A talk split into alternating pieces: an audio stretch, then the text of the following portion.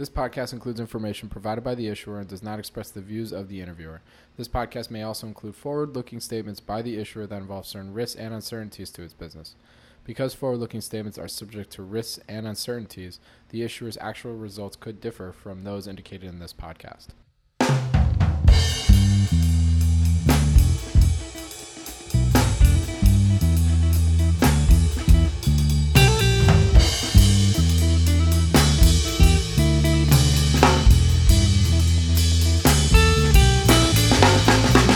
Welcome to the Planet Microcap podcast. I'm your host, Robert Kraft, and thank you all so much for the support and for tuning in. You can follow Planet Microcap on Twitter at Bobby K Kraft. That's B O B B Y K K R A F T. And you're listening to episode 94. If you have any questions or comments, please feel free to tweet at me or shoot me an email at rkraft at snnwire.com. And when you do get a chance, if you like what you hear, please rate and review Planet Microcap on iTunes. It really helps provide feedback for me and spread the microcap message. For this episode of the Planet Microcap podcast, I spoke with Adam Wilk, portfolio manager at Greystone Capital Management and editor of Pound the Rock Investing Investor Blog. I reached out to Adam after reading his blog post and I quote, basketball and investing, a match made in heaven, end quote. And this is where he documents his experience working for the San Antonio Spurs. In the post, and you will soon hear his time working with the Spurs and general manager R.C. Buford yielded lessons that he was able to incorporate into his passion for investing. Adam's blog, Pound the Rock Investing, is even inspired by the Stonecutters Credo, a quote made famous by Jacob Riis and is at the core of the Spurs culture. I'm a huge sports fan and love when investing podcasts bring on people who have worked in the sports world. There are just so many parallels, and if you're a fan like me, you'll enjoy my upcoming chat with Adam. Thank you again for tuning in to episode 94, and please enjoy my interview with Adam Wilk. But first, a word from our sponsor. Hi, everyone. Robert Kraft here, your host on the Planet Microcap podcast.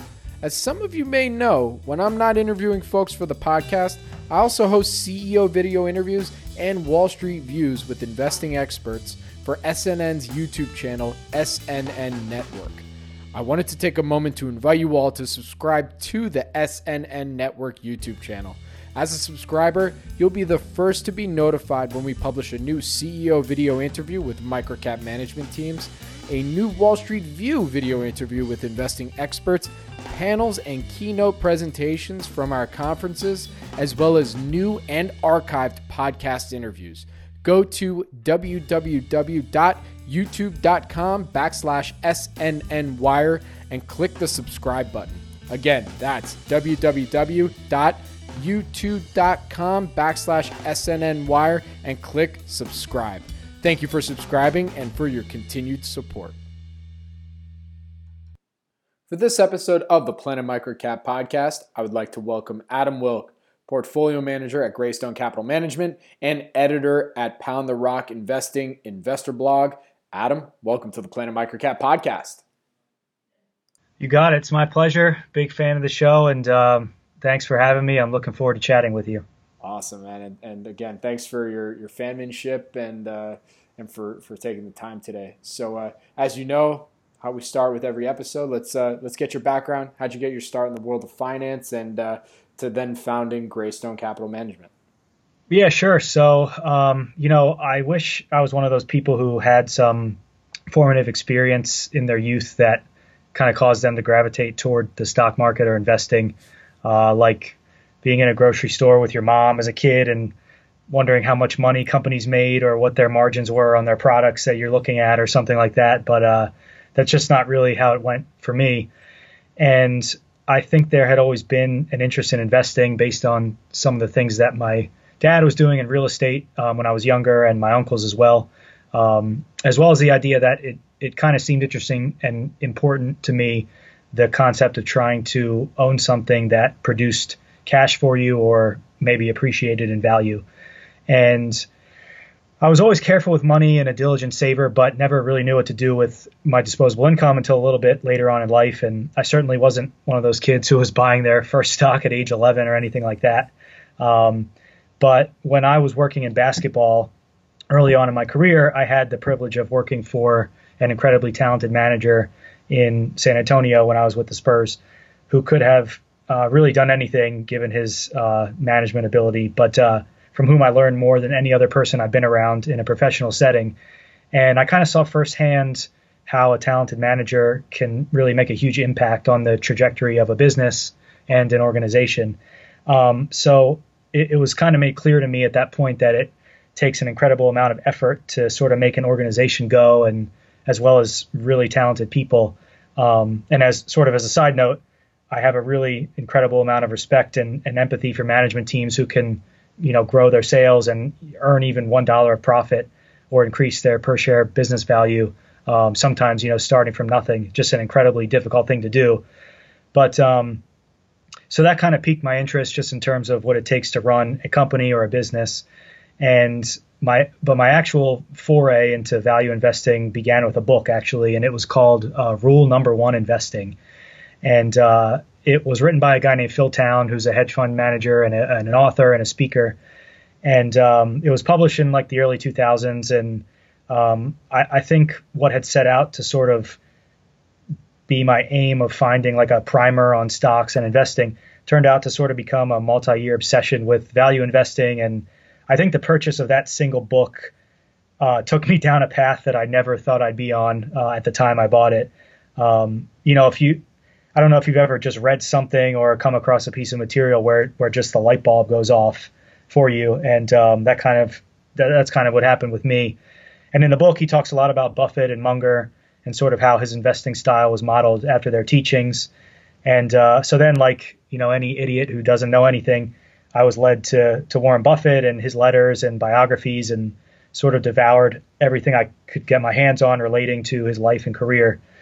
So that kind of led me further down the path of basically reading all the investing classics like, you know, The Intelligent Investor, uh, One Up on Wall Street, Common Stocks and Uncommon Profits, You Can Be a Stock Market Genius, and a million other books.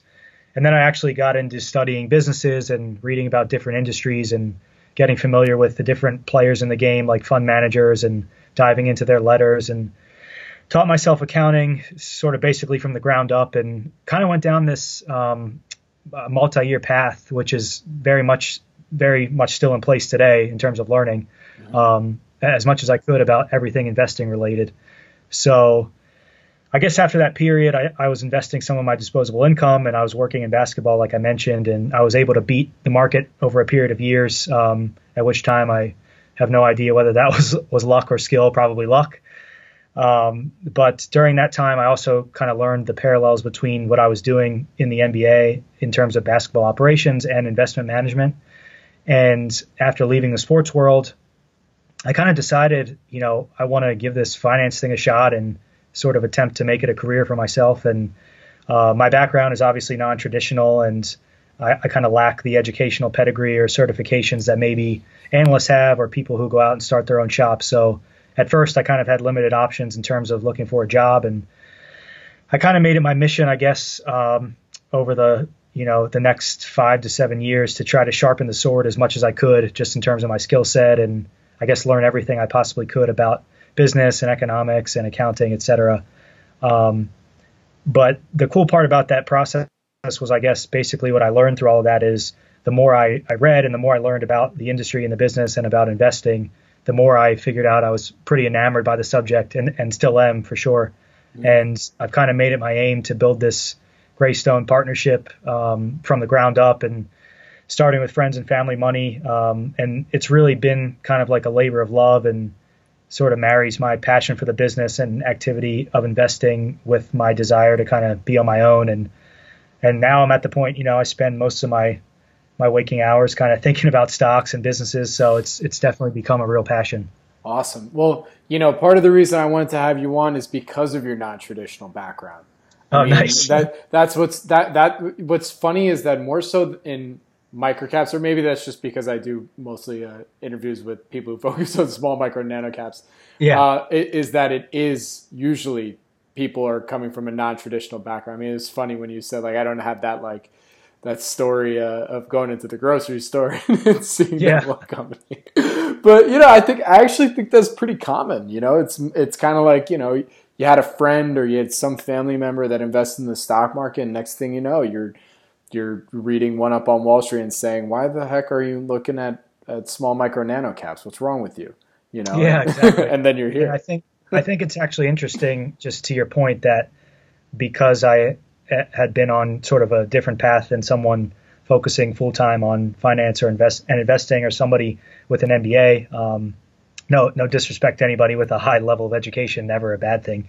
But I sort of sort of ended up entering the field with a with a really open mind and um, I guess no bad habits to unlearn. So it was really beneficial for me to kind of absorb the important, relevant info right off the bat, which came from some of the you know great investors out there, Buffett, Munger, Greenblatt, Phil Fisher, et cetera, um, and was kind of able to dive into this thing by evaluating, learning how to evaluate businesses and not stocks, or focusing any of my time on kind of the business school jargon or you know any any of the Greek letters that they throw throw around at you. So um, being able to just kind of dive into that that aspect of it and learn and understand how to value a business was really helpful to me kind of early on.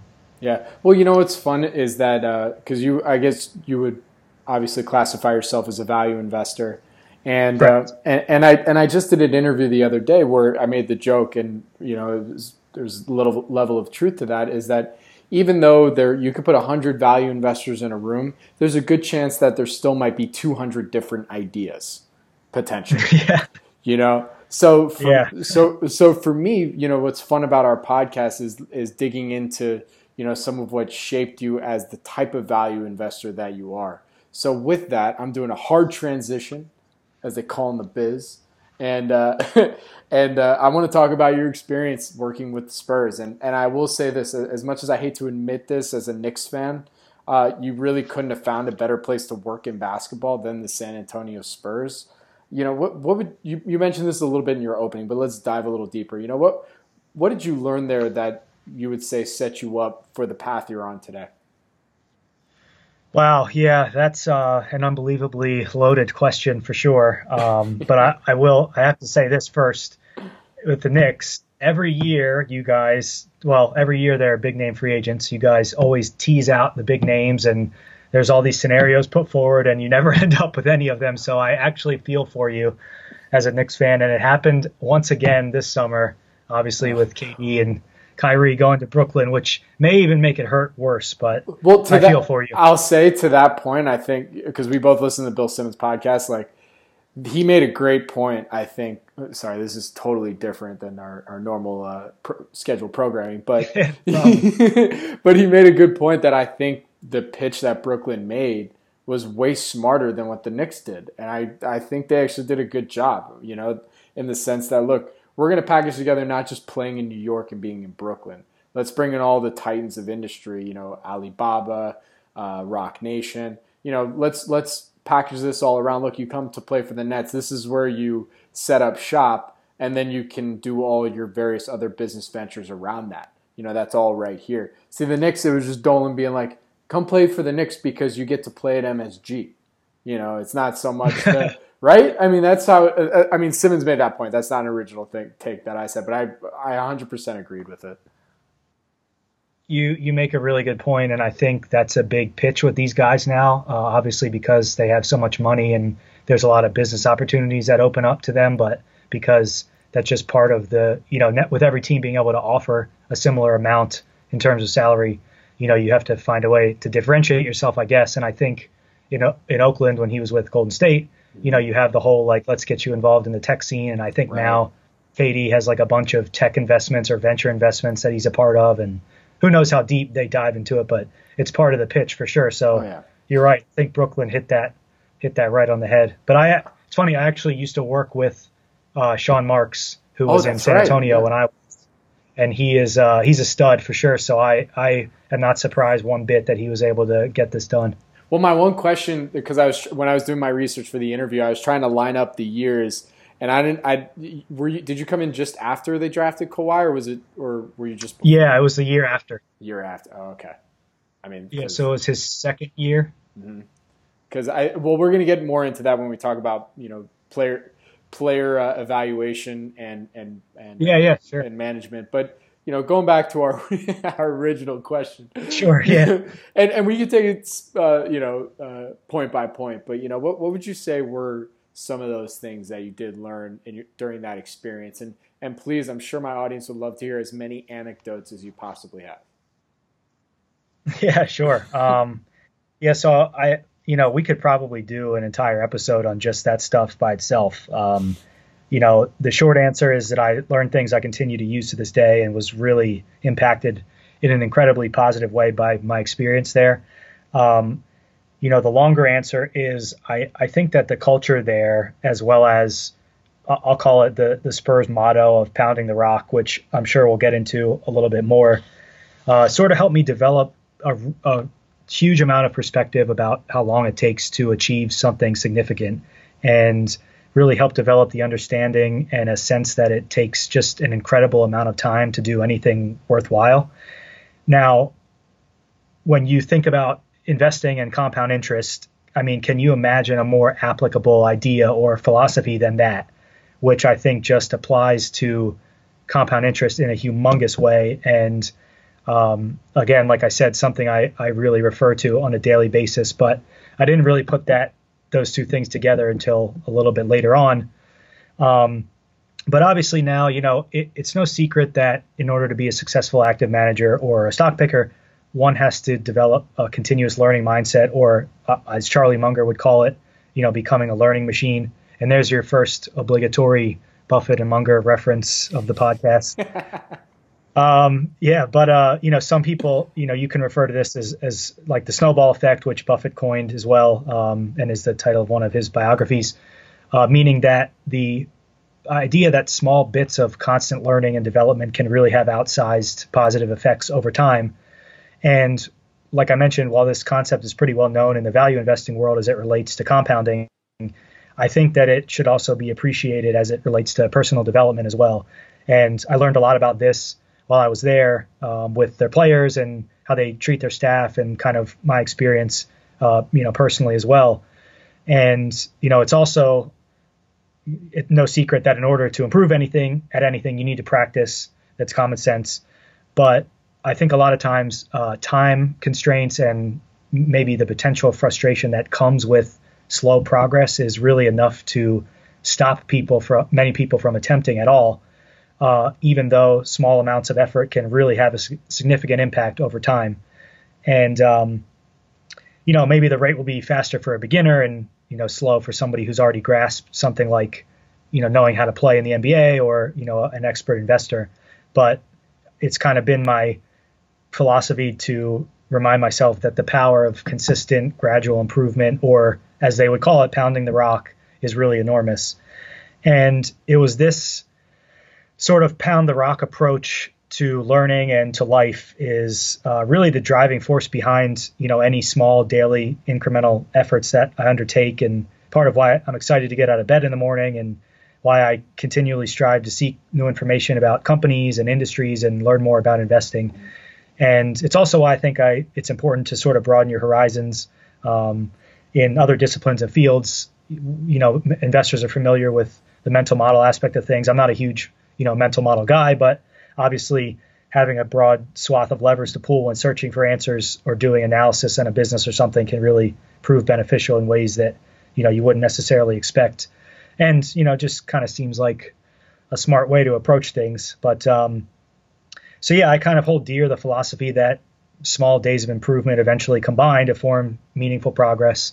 And we all have kind of physical or tangible examples of this. You know you can hold a stock that was flat for a few years, and all of a sudden you get that hockey stick like growth, maybe because of investments they made prior um, to you know that that the stock taking off, where it depressed short-term earnings or made the company look bad or something along those lines. Um, but I think you know to those sort of with patience and long-term time horizon, which is really what the essence of what I learned there, the essence of what an investor probably should be, and you know really sort of the bedrock of their culture um, again, sort of the effects of modest but consistent effort can really be tremendous over time. So, as that relates to Greystone and myself, I guess, and what I learned there and kind of how I use that, um, the goal really has been to try to position myself to be able to take advantage of those effects, I guess, and we'll try to continue going forward. And I think the interesting thing about investing, you know, unlike being a professional athlete where your body will eventually lose out to father time, it happens to everybody. Mm-hmm. Um, investing is really a practice where one can hopefully improve with experience. And as time goes on and as knowledge compounds, you know, an investor should be able to kind of more clearly see patterns, analyze situations, and make better decisions, kind of using the past as a guidepost. So, um, and then you know, the last thing is there's there's always something something to be doing in equity research, whether it's reading or learning or thinking or studying different industries or talking to people. So, um, you know, that's part of the just daily hammer away at it kind of thing. And that's really uh, above everything. That that was the biggest lesson that I took from there. I'm curious as to was there an experience like an aha moment, or maybe it wasn't aha, but some sort of moment when you were while you were working at the Spurs that you really saw the clear parallels between what you were doing there and and some learning lessons you gathered from that that you could then take to what you were doing uh, on the investing side? You know, do you, do can you recall any experiences like that that you're like, wow, that was that's an interesting way in which that you know my boss looked at that or, or decided to uh, go about doing it this way versus some other way. You know. Yeah, sure. Yeah. So, yeah, so I think obviously. Um, you know, we just talked about the the team philosophy and, right. and, kind of their motto and how what they sort of live by and how the culture was formed, but really getting there as a new employee or new person and kind of getting to breathe in the culture a little bit and understand that this was like a two decade run of success that they've had without missing the playoffs and with five champ four championships and um, kind of seeing that uh, up close you kind of get a sense of like this thing started way before I got here and it started when I you know was just a, a, a sitting in my diaper and um, it, you kind of get a you just get a feel of that this whole thing that they've crafted with the same coach and GM combo that's still in place, and Tim Duncan was still there when I was there. Um, that it just took an incredibly long time to build, and um, the way that teams talk about the Spurs and uh, how the league reveres them and their reputation, uh, you just got the sense that it wasn't something that happened overnight. So that really stuck with me. And then, you know, this is less of a long term um, sort of thing because obviously a season, uh, NBA season is only you know about nine months or so. But we, whenever we were in town, the scouts and the basketball operations people, we always made it a point to watch every practice because we wanted to just get a feel for the team and get a pulse for what was happening, you know, with our actual group and how the the team was progressing. And it, we were, or I shouldn't say we, but the team was very good when I was there, so things were going well that season, and I think they were one or two in the West or something like that. But at the very beginning of the year, in the first practices in which I sat, uh, you got you got to witness Pop, the coach Pop, kind of putting in some uh, drills or systems or implementing some things that he would go on to repeat for the entire season. And they could have been how you take care of the basketball. Uh, they were things like uh, how to run a certain play, they were about, you know, the Spurs motion offense and how it should look in like its best and completed form. And this was all started like very early on in the year. The kind of core group was there of Tony Parker, Tim Duncan, and Manu Ginobili, but they also had to integrate some new players, and Kawhi was obviously coming up as a new young guy. So you kind of have a new team in the beginning of every season. And then I can fast forward to the end of the year, and I sat in on a practice uh, during, I believe, the first game of the NBA Finals. Um, the team was home in San Antonio, and uh, they looked, they just looked really crisp, and um, everything was flowing. The offense was looking good. Nobody was missing a beat with where they were supposed to be or what they were supposed to do. And uh, I just remember thinking to myself, like, this is what the entire year was about. That every day from the first day I got there was like chipping away at this thing little by little, mm. and all of a sudden you come to this almost finished product. Now, obviously, they didn't win the finals that year, so I guess um, I guess you can have your reservations about how finished it was, but the idea is that I remember a, a point where Pop stopped the practice and kind of like reiterated the things that he was saying in the very first practice during the summer when I got there. So that experience kind of, I mean, I remember the gym was dead quiet. And I just remember thinking to myself that this is kind of how this stuff gets done. It's not overnight. You don't just sign some good players and then the team is good, although that certainly can happen in some situations.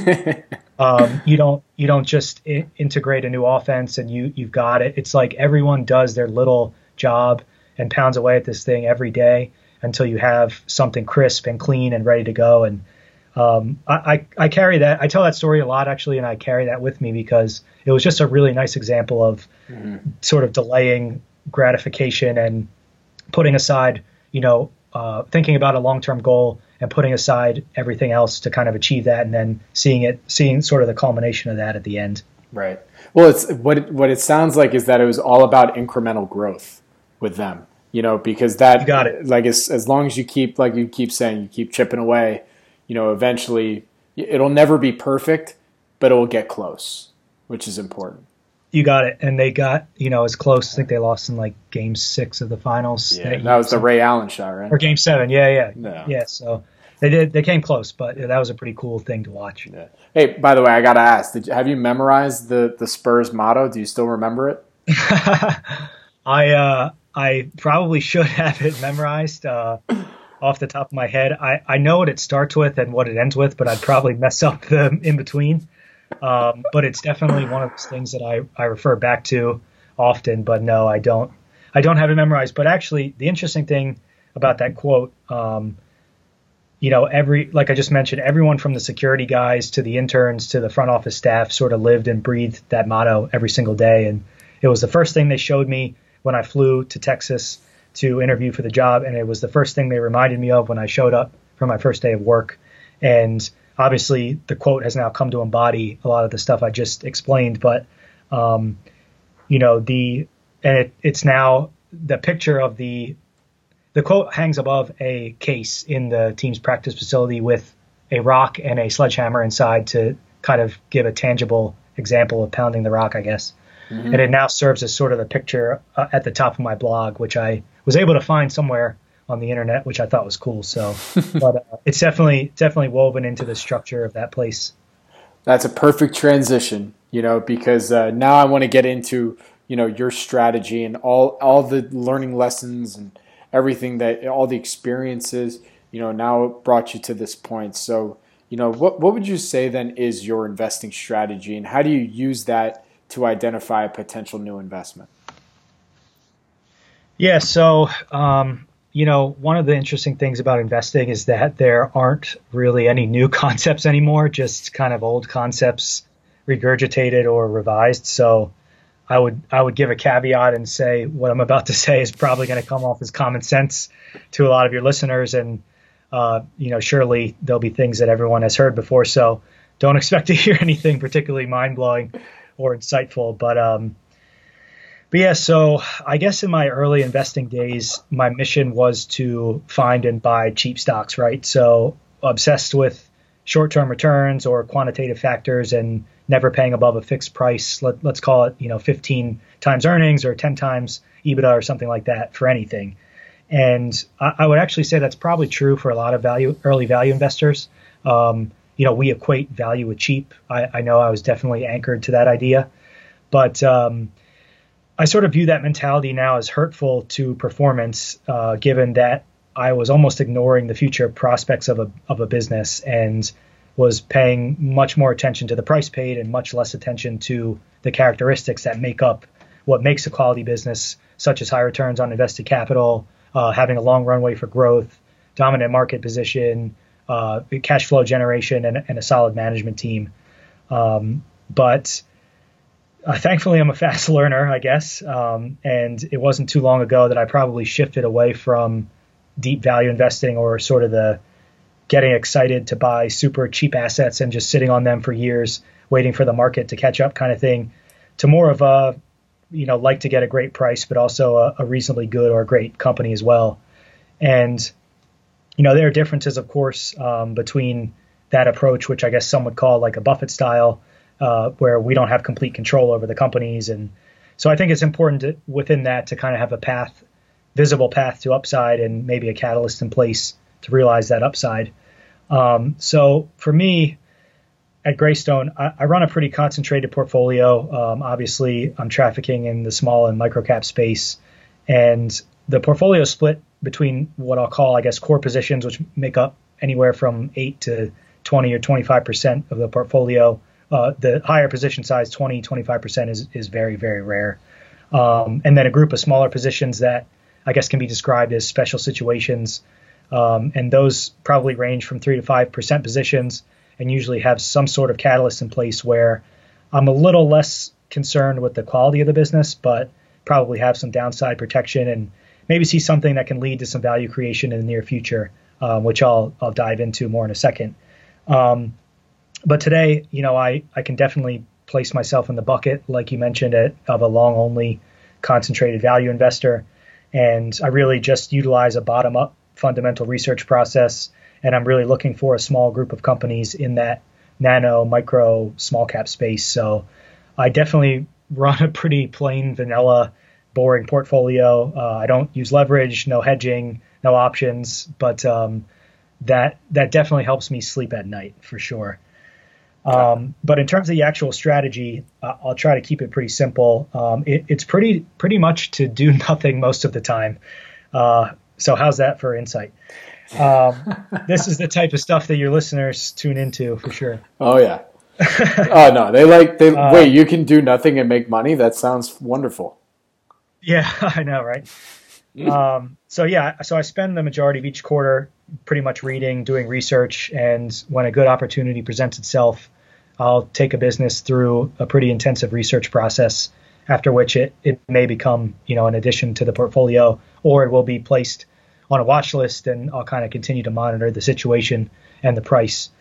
Um, so it's pretty boring stuff. Most days I'm I'm not buying or selling anything. Probably 95% of the time and try to have pretty low portfolio turnover overall.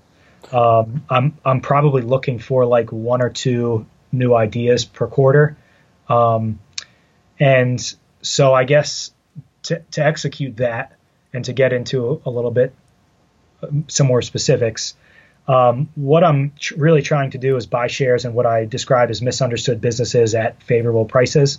And what I mean by misunderstood it, it could be a business that's going through some temporary issues or setbacks that can be resolved by a management team that's incentivized properly, or a business making income statement investments for the long term that maybe makes short term earnings or cash flows look bad.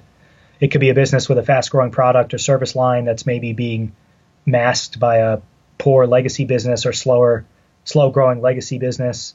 Um, or just a business that isn't being followed widely or where the shares are liquid where larger market participants haven't taken the time to analyze the business or the unit economics.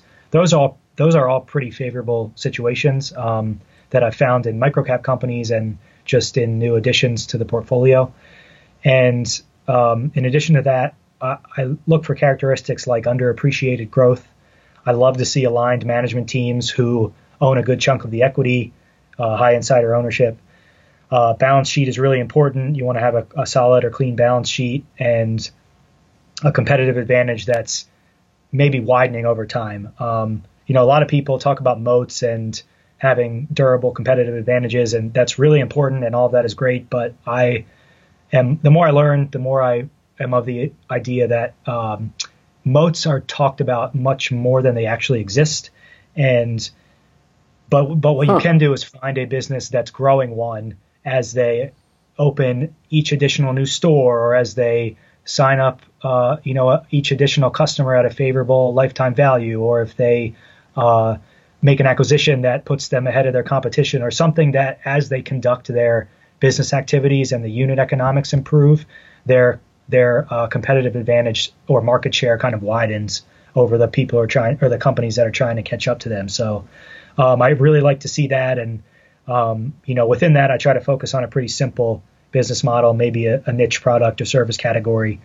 Um, and really, it's just about keeping it simple. Um, I, it's really, I, I, like to see a high, really high customer value proposition where, um, you know, it'd be tough to cut that company or business or product or service out of your life. And um, then, you know, finally, I guess with valuation, we all want to see the high free cash flow yields or, or maybe like a path to it. Um, there are times when I've invested in unprofitable businesses and but you can kind of see a path to where as things improve or as they, they turn things around or as management executes, there's a there's a path to uh, pretty robust cash flow generation. Right. Um, and then in terms of the size of the companies, uh, I really like to operate in the small and microcap space for a lot of reasons, but mostly because large companies, as we all know, have characteristics that are really high quality, you know, very good ones, and plenty of analyst coverage that outside of a market downturn or something make them really difficult to find and purchase at favorable prices. And I learned that pretty early on. Um, some investors would certainly disagree with me as you know the, the, prices of big companies can certainly fluctuate throughout the year um, but it's my it's my opinion that you know while this is true i think less size smaller size and sort of the illiquidity of small companies and microcaps make it so that those value disparities can be much greater.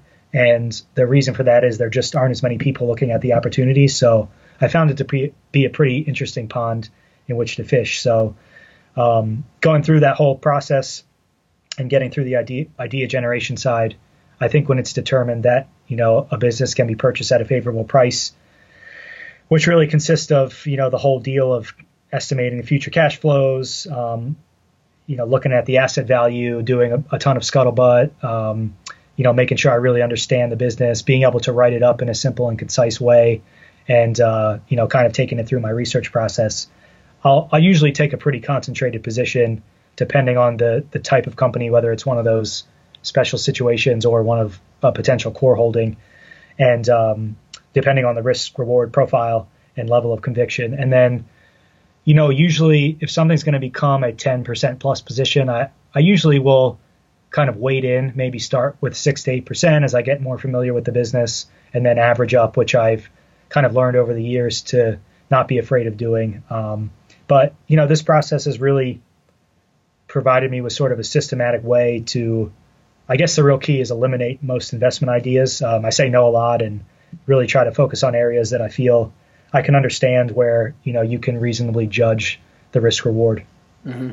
Well, what would you say? Eh, by the way, that was very comprehensive. You know, you, uh, what, what would you say is your your your main different like if you had to find some difference in your process than let's say another value investor you know what what would you say that is is it in your research process is it, it this idea that you know it's it, people talk about moats a lot and there's not that many of, of them really that are out there. You know what, what would you say is your main differentiation that has led to some of your better successes?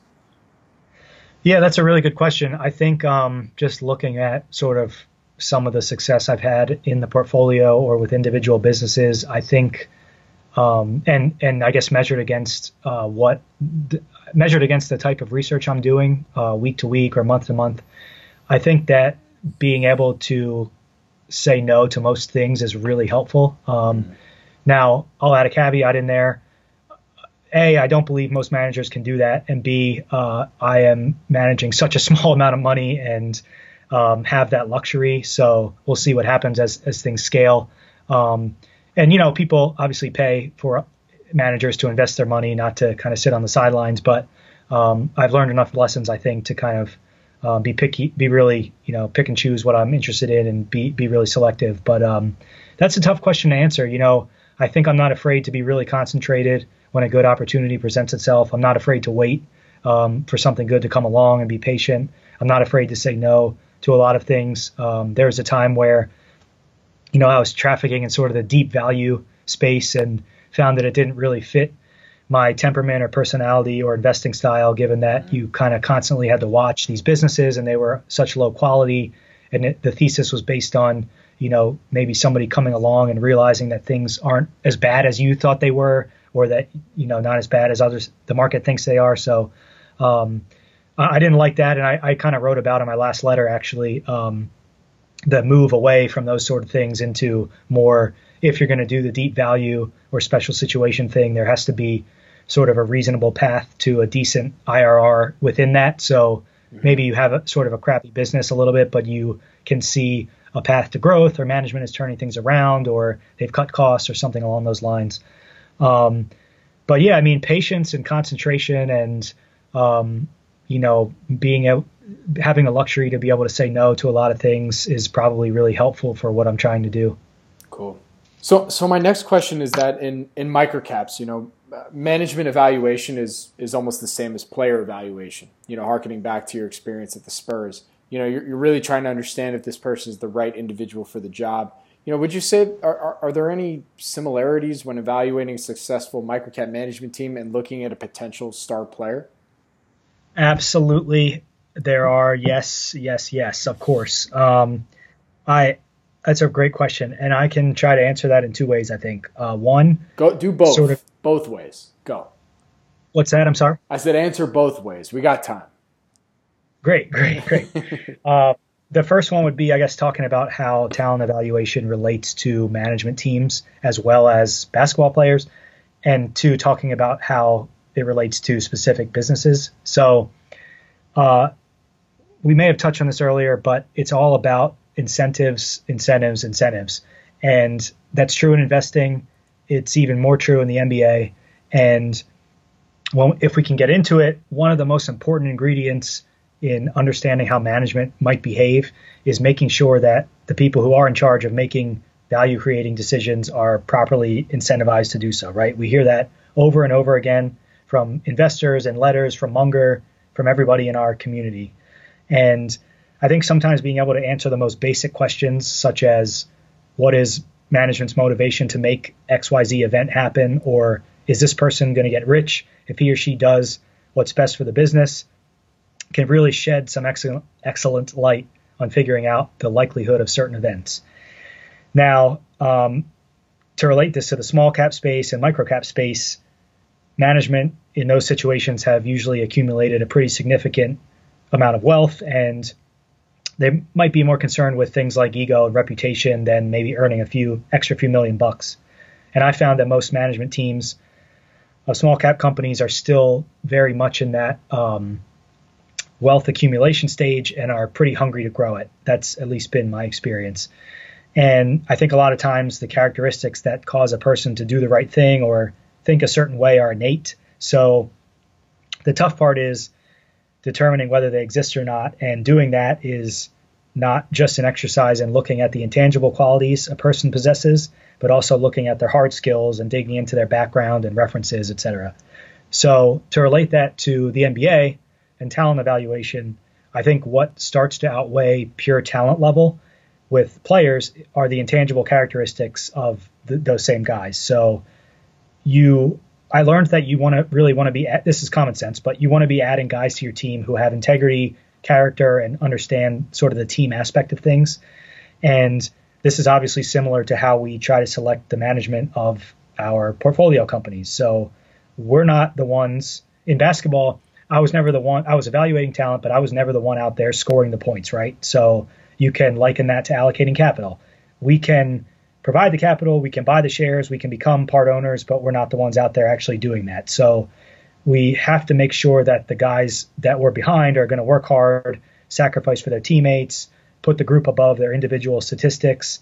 And obviously, this doesn't always work out. And like evaluating management teams, it's really difficult to assess and you could still put together a solid team of players who who lack those traits. You know, if you think about for any NBA fans out there, like the Jailblazers teams of the early 2000s, or um, you know the Indiana Pacers in 2004, where they where they a group of those guys like went into the stands and had that whole malice at the palace or whatever. Mm-hmm. Um, but when you find a management group that is talented and will kind of sacrifice, or let me just put it this way, who's talented and has integrity, you get you know a, the business version of the San Antonio Spurs, right? So, um, in addition, digging into both incentives on both the player and the management side, if we can combine these two things, really helps paint a good picture of how hard a guy is going to work, including a manager and a player, and what he's after. Because, you know, believe me, I have no shortage of funny stories of, of interviews and things we did when evaluating guys for the draft and talking to players, you know, you wanted to sign or something like that. Uh, guys will tell you whatever you want to hear to look good in an interview or to get you to try to draft them. And uh, on that same token, I found that obviously management teams and people in the investing world will will lie to you as well. Um, so understanding someone's track record, their background, attempting to try to uncover sort of what motivates them and digging into references or finding intel, as they called it in the NBA, is really all a huge piece of the puzzle, uh, as it is with evaluating management teams. And I mean, you know, you can hear as I as I say all this the parallels between the two things. Um, you know, if a player has a history of slacking off, or his former coaches tell you he isn't going to work that hard for you, I'm pretty convinced that money or fame or what, or whatever else he's after isn't going to change his attitude overnight. And that's very similar to a manager with a history of destroying shareholder value. And maybe I'm wrong here. I'm sure there have been outliers, but is money or a new CEO job or you know status or something going to change that guy's attitude overnight to where he starts caring about the shareholder? It's probably not likely. So, um, and in addition, you know, just relating these two things again, I, I think meeting with management teams sometimes can be an overlooked area of investing, just like sourcing info from player backgrounds or meeting with them in person is a really overlooked area of talent evaluation.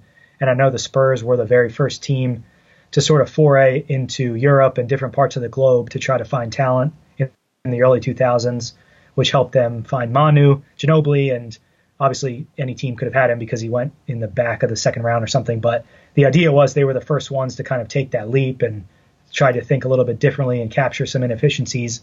And now you look at a guy like, um, you know, the Greek freak uh, Giannis, who, who plays for Milwaukee, and you had every team in the league who was at his little middle school gym in Greece or whenever you know he became a thing. So uh, anyway, I digress. But um, but yeah, so um, that that's often a pretty overlooked area, and um, I, I've definitely heard about many investors talk about choosing not to visit with management teams or CEOs out of fear of liking that person may create some sort of, I don't know, behavioral bias or um, other sort of bias. Like, I think this was described in a in a book uh, called The Halo Effect or something, which can sort of be broken down like I, I like this person, therefore they're also smart and good at allocating capital.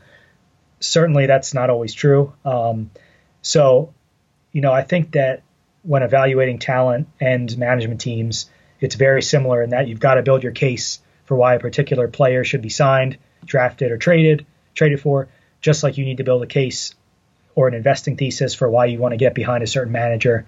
And the evaluation on both sides is quantitative and qualitative, and I think relies on a number of factors statistics, numbers, experience, intangibles, uh, video for when watching players, etc. And you often in the NBA you often had to present an evaluation to a group, and you know they're supposed to tear you apart. Very similar to doing an investment write up or presenting it to you know a, a, at a conference or a group or something like that. You kind of want to hear the opposing views to your thesis. Mm-hmm. So uh, yeah, I mean you know you really do a lot of the same things when evaluating companies or excuse me players and management teams. So there are some huge similarities there. Well, you know, for me, the main takeaway that I take from that answer because you see it across sports. You know, I mean, from from the Oakland A's to the Spurs to even the Patriot Way. You know, uh, I mean, there's a reason that Michael Lewis wrote a whole book, Moneyball, about the Oakland A's because here is a, a, a sports franchise or just any type of company working in uh, an industry, and they decided that with the assets that we have, we need to do things differently in order to be successful you know, it seems like that's really what you what you took from everything. You know, is that that yeah, you know, you you may, you joke about you know, uh, this is, you know, it's going to be kind of hearing some of the similar things and value investing and whatnot. But I, I think it's a little nuanced from what I'm hearing. You know, is that you you took some of those things, thought about it in a different way, and re-engineered it so that it worked for what your style was to be successful. Am I am I going along the, the right path there? I have nothing to add. I think you hit the nail on the head. Um, I think I, like I mentioned, I was incredibly lucky to have that experience early on and sort of have my eyes open to the idea of doing things a little bit differently. So, um, you know, I think I, I kind of have always been someone with a little bit of a contrarian mindset as well and been comfortable with independent thinking. But uh, seeing it up close and being done in a systematic or successful way made a huge imprint on me for sure. You you hit the nail on the head. Cool. And now I have to ask, give us one draft story uh, of, of uh, something that they said to you that you're like, all right, this guy is completely full of it right now. You don't have to name uh, names, but the, you have to. This is too yeah, good. Yeah. um, man, let me see if I can pick one out. Um,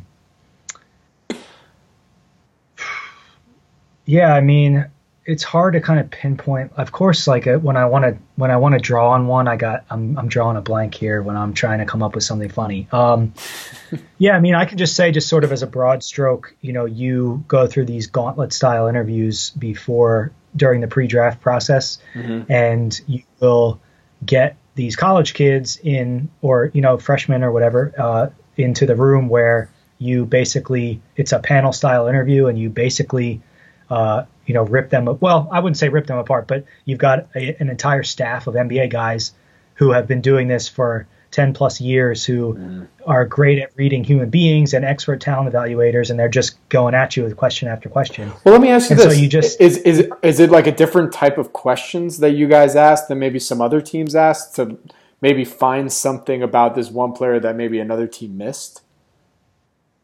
Yeah, that's a really good question too. I think uh, you know know, all of the the question lists and things that were developed by every team, they are somewhat secretive in the NBA. Like nobody wants to hear, nobody wants to let out leak the secrets of what they're asking in player interviews or sure. how to get how to assess a, a pre-draft guy's character or something. So I can't speak for the other teams, but I would imagine that they're pretty similar. You know, you want to find out about the guy's background, you want to ask him about any disciplinary issues, you want to ask him what his teammates and coaches think of him you want to you want to kind of get him free flowing. And some teams are better than this at others. Um, I, I, will say I, I have experience with multiple teams, so the way interviews are conducted from one to the next are certainly different. Some like to make it a real conversation style sort of thing, like we're doing now, and others just kind of pepper a guy with questions. But the funny part is that, that none of them they're coached up a little bit by their agents before they come in, but none of them really know what to expect. And it, it, you can imagine with all of the interviews they're doing and all of the questions they're being asked, there some of the funny stories that float around or some of the funny responses, uh, whether it's just straight up honesty, guys, you know, telling you they, they smoke or do drugs just to your face, or or a guy who has a long history of it, or um, his teammate says he does it, or his coaches tell us to watch out, and then we get him in the interview, and all of a sudden he's uh, straight laced, quit smoking, quit drinking, Mister, you know, honor roll guy, and it, it's just kind of funny to to see what intel we had on a on a player, I guess, before they got in the room, and then how that matched up with their answers. I wish I had like a really funny story, but so you can imagine, I guess, some of the funny things we saw. Oh, I, I mean, I, I can only, I really can only imagine. I mean, it's just, oh man, that's that must what what a freaking experience, dude. That's so cool. Um, all right, so you know, rounding out here, eh, eh, what, what would you say in terms of your investing career? Was was an experience that that shaped your current investing thesis? Oh man, uh, too many to name. Too many to name. Um, I think uh, you know I have a recent one that I, I can share that's that's still pretty fresh. Um, you know, hold on real quick. You know, it's funny when money's on the I'll, line. You I'll rem- go. When, when money's on the line, you remember those stories, but the draft uh, you don't remember the draft one. Yeah, I know. That's funny. I know. I have I have like it's this one's never going to leave me. Um, and I'm I'm going to go negative with this question as opposed to positive because I think the bad experiences help stamp the lessons in my mind a little bit better. Mm-hmm. So um, go for it. I guess uh, for any listeners who have followed me on Twitter or who have read any write ups or something, this one was made public. Um, I Select Sands Corp, which is a frac sand business was an investment I made starting in early 2018 and continuing through the third quarter, I think. Um, and I built what amounted to be an eight percent or so position, um, and uh, I got to spend time with on the with the CEO and the COO in Arkansas and Chicago. Arkansas is where they're located, and um, you know, despite the frac sand business being low quality, characterized by cyclicality, uh, severe commodity risk, and capital intensity. Sounds pretty good. Uh, I came away from studying Select with the notion that I'd found a frac sand business sort of in a different mold. So they were a short operating history, but they were one quarter away from profitability. They had a net cash position, uh, really minimal capex needs, and assets that were purchased at opportune times that were worth I'd say nearly the entire value of the business. Um, and I was also looking at a cheap stock. I think it was less than three and a half times management's guidance for uh, full year EBITDA, um, which which was I think. Um, and, and so yeah, so they had accomplished an incredible amount in a short period of time, and I think since commencing their operations, they had grown revenues at a crazy rate, and somewhere around 50 million, and they made really smart capital allocation decisions. Uh, they had a balance sheet that was unlike any of their peers, like I mentioned, and they had a manager who had run a really big division at Martin Marietta, uh, super sharp guy, uh, really had like um, set some interesting long-term goals for the business and was really driven to kind of do his own thing and make this succeed. Um, and then in addition, they had an interesting geographical advantage in terms of shipping their sand to the Permian Basin because they were based in Arkansas as opposed to Wisconsin, which is where the majority of northern white sand suppliers are located. So this allowed them to ship their sand at a lower cost per ton than their competitors, which effectively made them one of the low cost producers. And we all know how that works in a commodity related business where um, with high fixed costs, you know, low cost producers are able to, in this case, ship more product and take market share and, and in my view, possibly survive any downturns in the price of the commodity or, or any unfavorable economic environment. So to sum that up, I was able to purchase the shares, I think, with an enterprise value of around 25 million, and they had a quarter. The last good quarter they had, they did three million in EBITDA, so pretty interesting valuation. And no one was looking at this business. It was a liquid, it's tiny, like I mentioned, 25 million bucks. Uh, no, no analyst coverage. Uh, and I kind of felt like I found it before the market had. Um, and you know, obviously there are other larger frac sand businesses around, and uh, this one was just kind of flying under the radar, but mm-hmm. really executing well.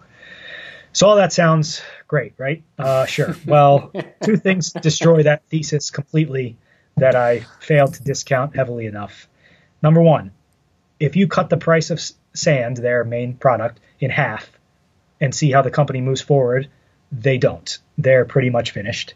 And number two, if you if you can say that, what would possibly cause the price of sand to drop by 50%? Well, new cheaper supply, which is exactly what happened. So, following the company's I think record quarter or something, um, there's really no reaction to the positive business developments, and management wasn't buying any shares. And it, th- this thing looked so cheap, and so I'm thinking, okay, this is a little strange. That probably should have been a warning sign right there. Um, but then a few weeks later, the pricing environment for frac sand began to crumble and the shares dropped more and it was really and they also lost one of their biggest uh, customers which represented like 60% of their revenues i think over a haggling in price. And so it was kind of the perfect storm of event, events and the shares got hammered in an incredibly short period of time. It was actually amazing how quickly the value destruction took place so by the end of the month um, of that Q2, I think, or September or something like that, um, the company then announced that they would be temporarily furloughing their operations, reducing the number of employees. They had a property expansion they were working on that they ceased, which was originally intended to drive sort of the ramp in production. Um, and that that was the last piece of information I needed to make the sell decision. Uh, at that point, the, th- the thesis was completely broken, and obviously the story had changed. But to get to the lesson part of it, um, I I probably made the longest entry into my investment journal for this business alone and spent way too much time thinking about it because I was pretty torn up about the mistake. Looking back on it now, with obviously the benefit of hindsight, incredibly easy to say that it was a stupid decision. At the time, I thought I was following my process and you know made made a good call, but obviously these things don't always work out the way we want. But um, I'd say the key mistakes I made included not stress testing the investment enough given the risks of that price drop, um, not understanding the industry as well as I thought I did. I obviously spent an extensive amount of time doing research. I put boots on the ground in the facilities. I got to see all their equipment. I talked with industry experts. I read all the reports, but I don't exactly have boots on the ground in you know these Permian and Texas basins where they're apparently at this point just picking up sand off the ground and using that to frack a lot of the wells, which is you know much cheaper. And you know the I, realized all that stuff, but then still made the investment and then compounded my error by making the position size too big and worst of all, buying more as the price was dropping, which I don't think I know any value investors who haven't been through that uh, a disaster like that where they're they're I guess holding a falling knife or catching a falling knife or whatever you want to call it. So I've um, I've taken plenty of lessons away from that experience for sure, and I actually instituted sort of updated portfolio management rules that tightened the criteria for new investments, uh, tightened the criteria for the types of businesses I'm willing to underwrite. Uh, I, I made rules for adding to positions as well as for cutting loose faster when the story changes. And I won't go too much in depth on any of that, but just a few highlights. I'm done with commodity businesses. I've been burned too many times. Uh, it, that's over for me. Uh, I, I don't usually make I don't usually take any large positions in a business without really large insider ownership anymore. Um, and for businesses with a short operating history, this is key. Absolutely have to see a founder CEO or a CEO owns just a humongous chunk of the shares. Uh, for in terms of position sizing, no position. I, I've broken this rule a little bit, but almost no position gets more than an initial five percent sizing before uh, evaluating the operating results. And then again, like I mentioned earlier, it's okay to average up. And um, so, you know, while while I think it would have been easy then or or now, um, uh, as emotions ran high back then, to kind of proclaim how things will change moving forward, or or say uh, I'm going to do things differently. I, you know, I I guess I'll withhold making any grand statements and just kind of stick with those rules that I implemented, and hopefully look forward to updating you on a success in the future, lesson uh, using that as a lesson as opposed to a failure next time around. Well, it seems you know, look, you, you mo- whenever I usually ask that question, it is usually a negative experience, and it leads to you know putting some a couple rules in place. You get a success, then maybe you loosen the strings a little bit because you have a little bit more flexibility. You know, uh, it seems like that's usually it's it's.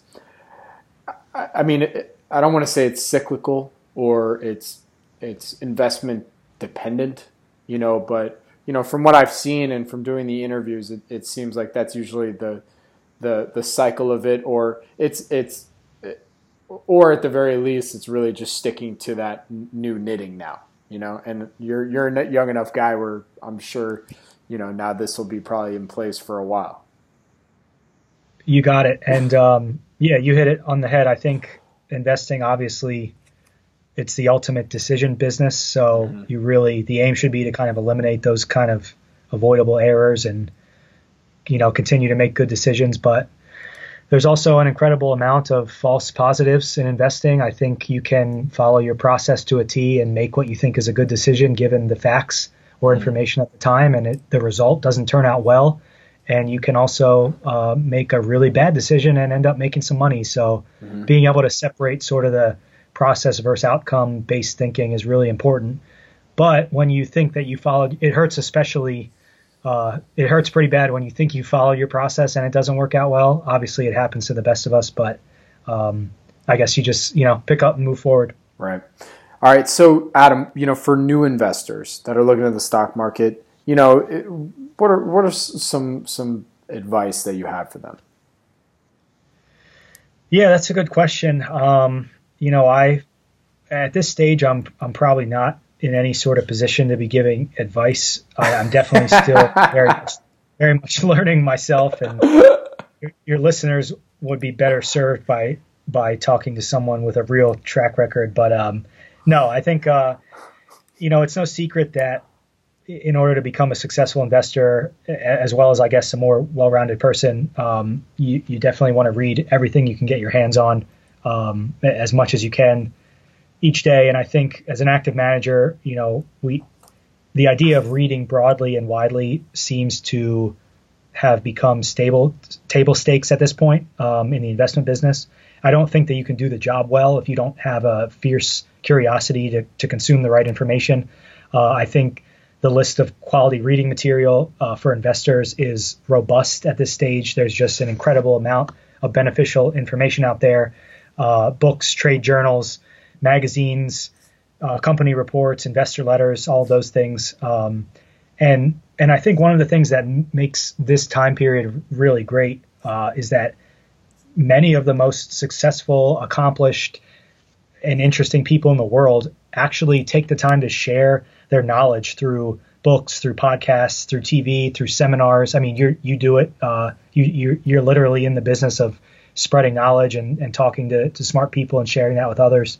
Um, and I, I think any one of us have the opportunity to seek those people out and sort of apply their teachings to our own lives. I mean, that's literally how my investing career started was by reading some things that some experts wrote and uh, you know applying them to my own life, uh, e- even if only on a smaller scale. Um, so you know, if I had to say something, it's definitely new investors. I guess have to make sure they're they're spending as much time as possible soaking up as much information as possible, oh, yeah. with a real focus on studying actual businesses and how they operate.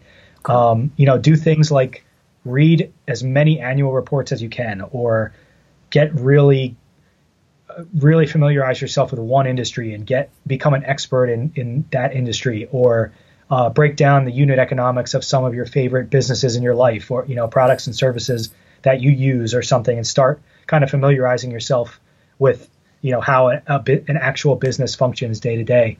But above all, I think you know you've got to determine if you're interested in learning, if you're curious, and if you're willing to dig deep into a business or go into the weeds of an industry, um, oftentimes without much in return at first, right? So mm-hmm. I mentioned doing nothing most of the time and reading, spending each quarter reading. A lot of times that's without taking any action. And I mean, it can be kind of boring. I, some famous investor, maybe it was Buffett, compared investing to watching paint dry or something like that. And so if you, if you actually like the activity of doing all that stuff, then you're golden and I guess you have to figure out if you do.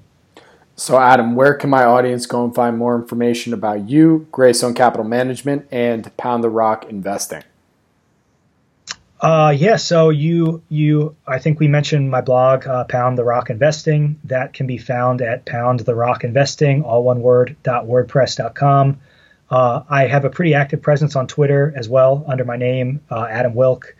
Uh, definitely reach out to any listeners. Please engage with me. I, I, love Twitter. It's actually become an invaluable investing tool for research, commentary, and, and sourcing ideas. Um, and I know I know you know this, but there's an incredible community of investors and finance people on Twitter called FinTwit, and I feel really lucky to be part of that little community um, in a small way. I've really met some great people through that platform, and at this point might even benefit from spending less time on there. I think I'm a little bit addicted.